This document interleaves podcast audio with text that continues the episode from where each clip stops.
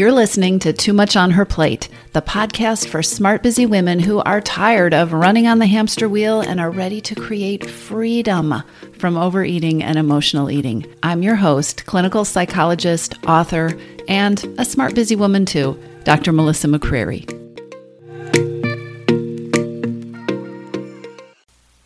Hello, everyone. Today, I want to talk with you about food journals or food logs or food diaries. You know, a question that I get a lot is about this whole concept of logging your food. So people say things like, it's time to lose weight, my emotional eating is feeling out of control, or I've put on 20 pounds because of stress eating. Should I keep a food diary?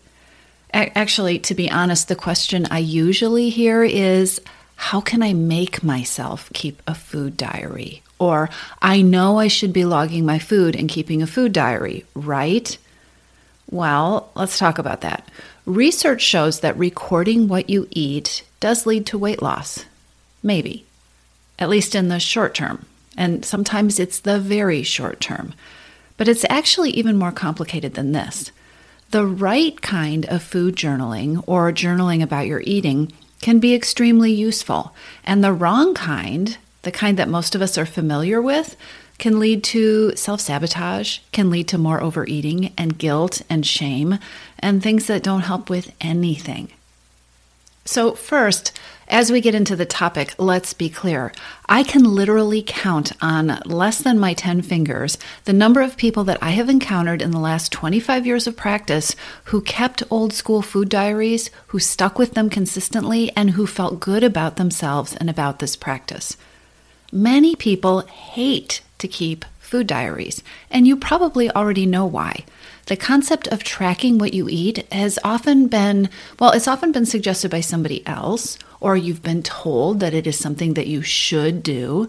It's not unusual to feel like you've got the food police breathing down your neck, or at the very least monitoring you, when you start feeling like you have to or you need to write down everything that you put into your mouth. The feeling behind keeping any kind of food journal is important. I'm going to say more about this in a moment because this is this is just extremely critical. So remember, I said this is kind of complicated. Writing down or tracking the food that you eat, it does create a type of accountability. It can also slow down things like autopilot or mindless eating. And by slowing us down, you know, when you choose to track what it is that you're eating, that can create awareness about what you are eating or the amount that you're eating, which is helpful. We can't make choices about things that we aren't aware of or that we aren't attending to. But, and there's another but, for many women, writing down every bite also stirs up negative voices and self judgmental thoughts and feelings that can take us off track or get things going in a direction that you don't want to go. Many people end up feeling bad or guilty or uncomfortable with the idea of food journals, and they avoid them, or they even find themselves lying or cheating on their very own entries. And don't feel bad if you've done it. I think it's it's more common than I think you'd be surprised at how common it is. But here's a hint when you're lying to yourself about what you ate, when you're fudging your own food diary entries, your intention in tracking your food needs a closer look. And again, we're going to talk about that.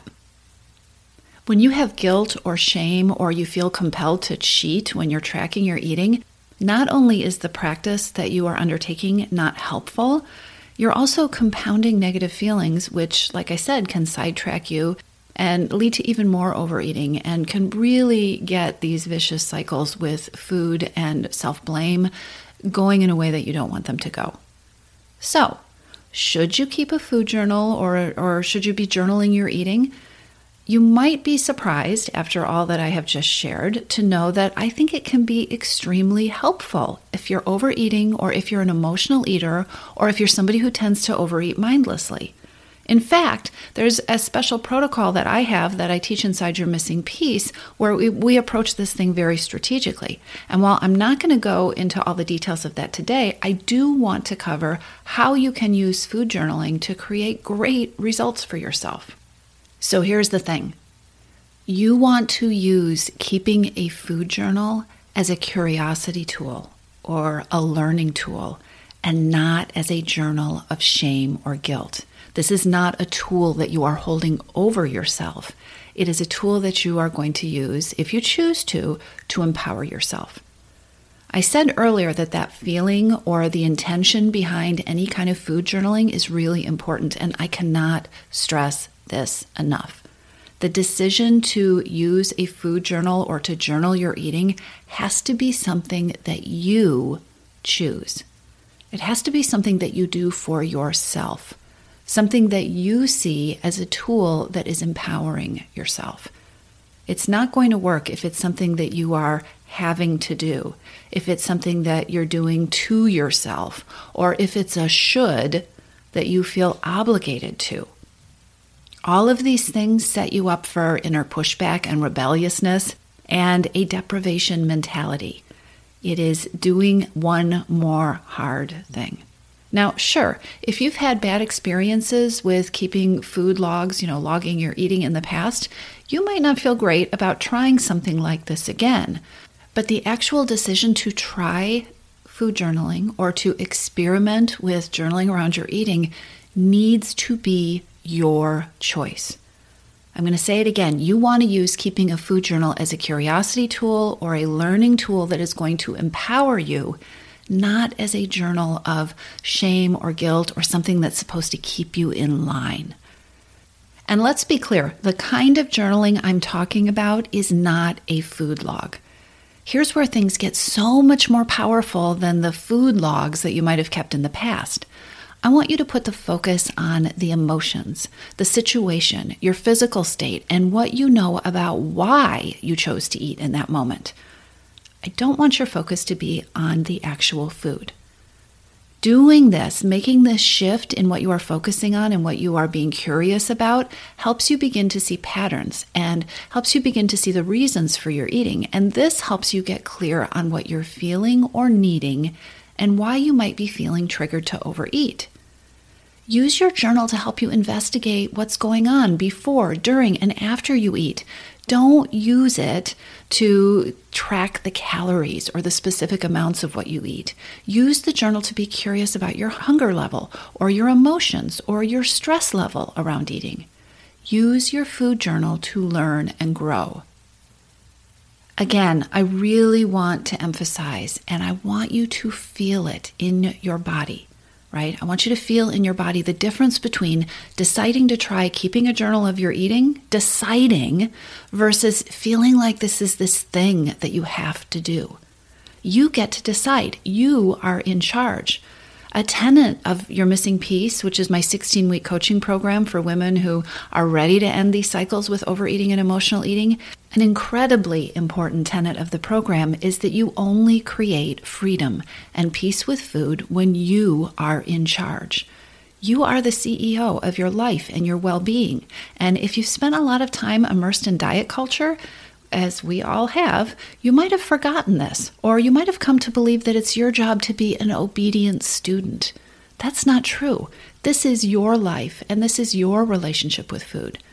The magic and the real freedom happen when you learn how to take your power back and how to create a relationship, a way of eating that fits you, a way of eating that you love. Using a journal to learn about your eating can be a powerful part of this if you choose it.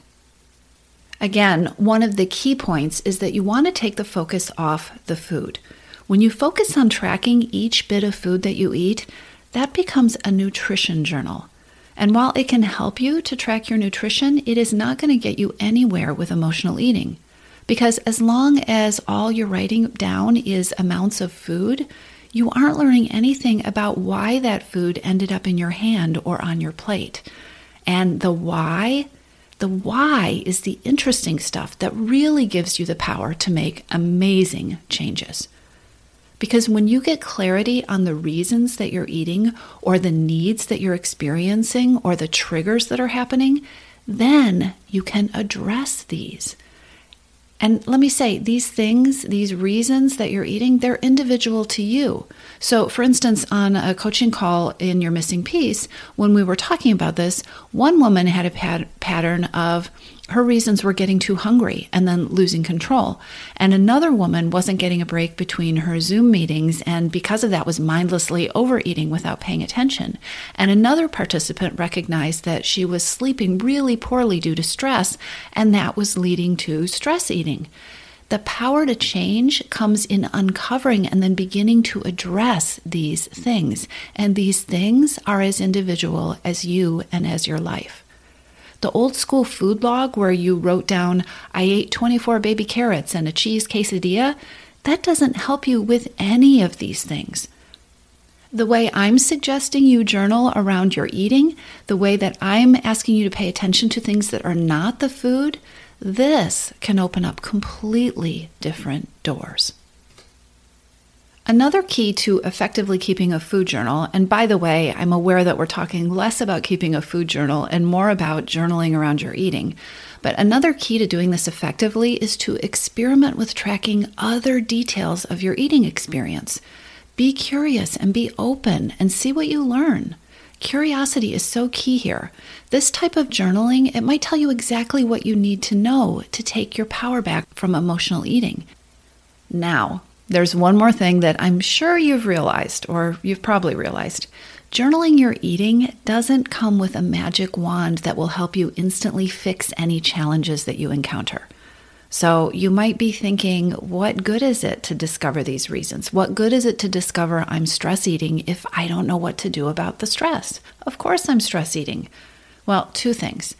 If you give yourself permission to play with this tool, you will find some reasons that you overeat that you do have control over.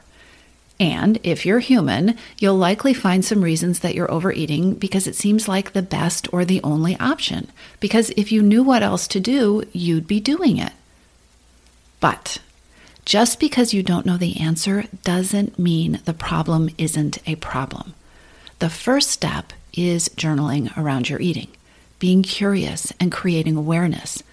That will bring you clarity about the problems or the issues that are giving food the power that it has over you and the power that it has in your life. Figuring out what to do about these things, it's a separate step. And there are options, including joining me in your missing piece. And I will put the link to that program in the show notes because it's a great program. Remember, though, you don't have to figure out everything perfectly in one go. Again, like most humans, you're not going to be able to. Progress forward is still progress, and your results are going to happen one step at a time.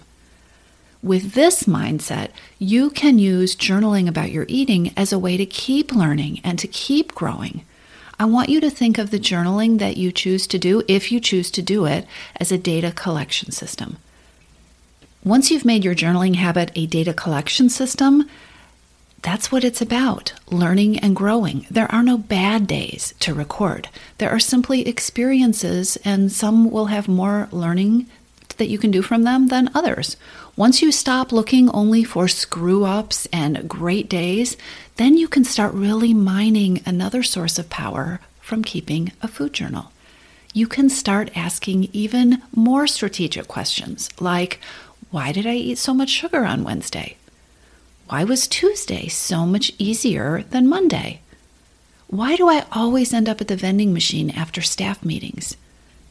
Why is my eating why, did, why does it feel so much more in control in the morning or what helped me do so well today when yesterday seemed so hard these are the powerful questions that can lead to incredible changes in the way that you eat and in your relationship with food. So, my friend, should you keep a journal around your eating? You decide. You're the CEO, and this is your relationship with food. I hope these thoughts give you a fresh perspective, and I'll talk to you soon. If you're ready to lose your overeating and emotional eating habits, and you are ready to step into a relationship with food that fits you, one that doesn't rely on willpower and deprivation, then now is the time to join your missing piece. Enrollment is open, and this is the perfect time to join me go to toomuchonherplate.com forward slash freedom or just click on the link in the show notes. Your Missing Piece is the program where I show you step by step how to create freedom from overeating with a unique combination of psychologist designed, personalized work with me, coaching, and smart strategy. You'll learn how to reclaim your power, ditch the diets, and create results that are built to last. Check it all out at toomuchonherplate.com forward slash freedom, and I'll see you inside.